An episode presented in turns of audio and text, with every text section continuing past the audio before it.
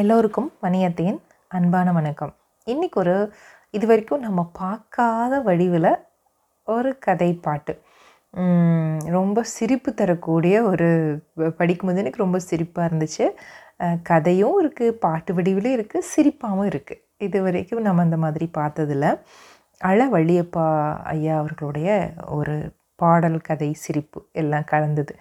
ஒரு அண்ணன் தம்பி இருக்காங்க.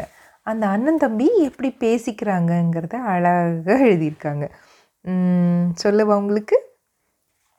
அண்ணன் கேட்குறாரு. அண்ணன் சொல்கிறாரு, குப்புசாமி குப்புசாமி கோடி வீட்டிலே அப்புசாமி இருந்திடுவார், அழைத்து வந்திடு அப்படின்னு சொல்கிறாரு. அதுக்கு தம்பி, அப்புசாமி வீட்டிலே அவரை காணோம் என்றால்? அதுக்கு அண்ணன் சொல்கிறாரு, தெப்பங்குளத்தரங் தெப்பங்குளத்தங்கரையில் தேடி பார்த்து அழைத்து வா. அதுக்கு தம்பி, தெப்பங்குளத்தங்கரையில் தேடி பார்த்தும் இல்லையே, சுப்பிரமணியர் கோயிலை சுற்றி வருவார், அழைத்து வா. சுப்பிரமணியர் கோயிலை சுற்றி பார்த்தும் இல்லையே, கப்பல்காரன் தெருவிலே கடையில் இருப்பார், அழைத்து வா. கப்பல்காரன் தெருவில் கடையில் பார்த்தும் இல்லையேல், சும்மா திரும்பி வந்திடு, துரிதமாக சென்றிடு.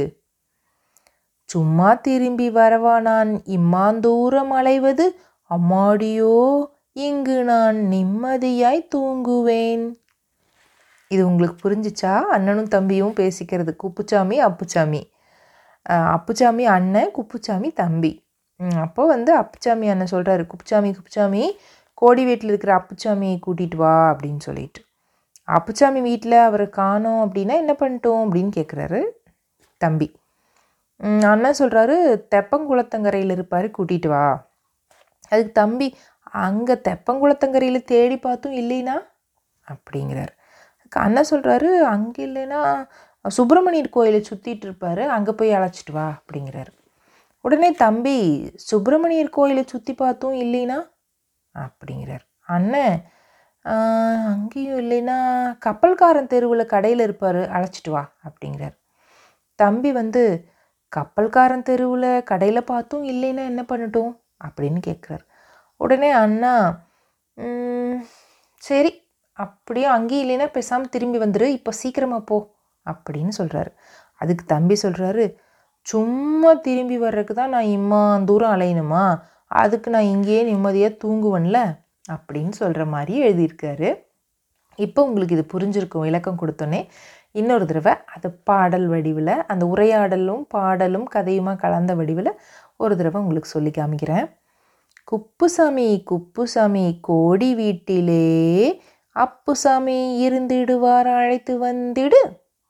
அப்புசாமி வீட்டிலே அவரை காணோம் என்றால், தெப்பங்குளத்தங்கரையில் தேடி பார்த்து அழைத்து வா.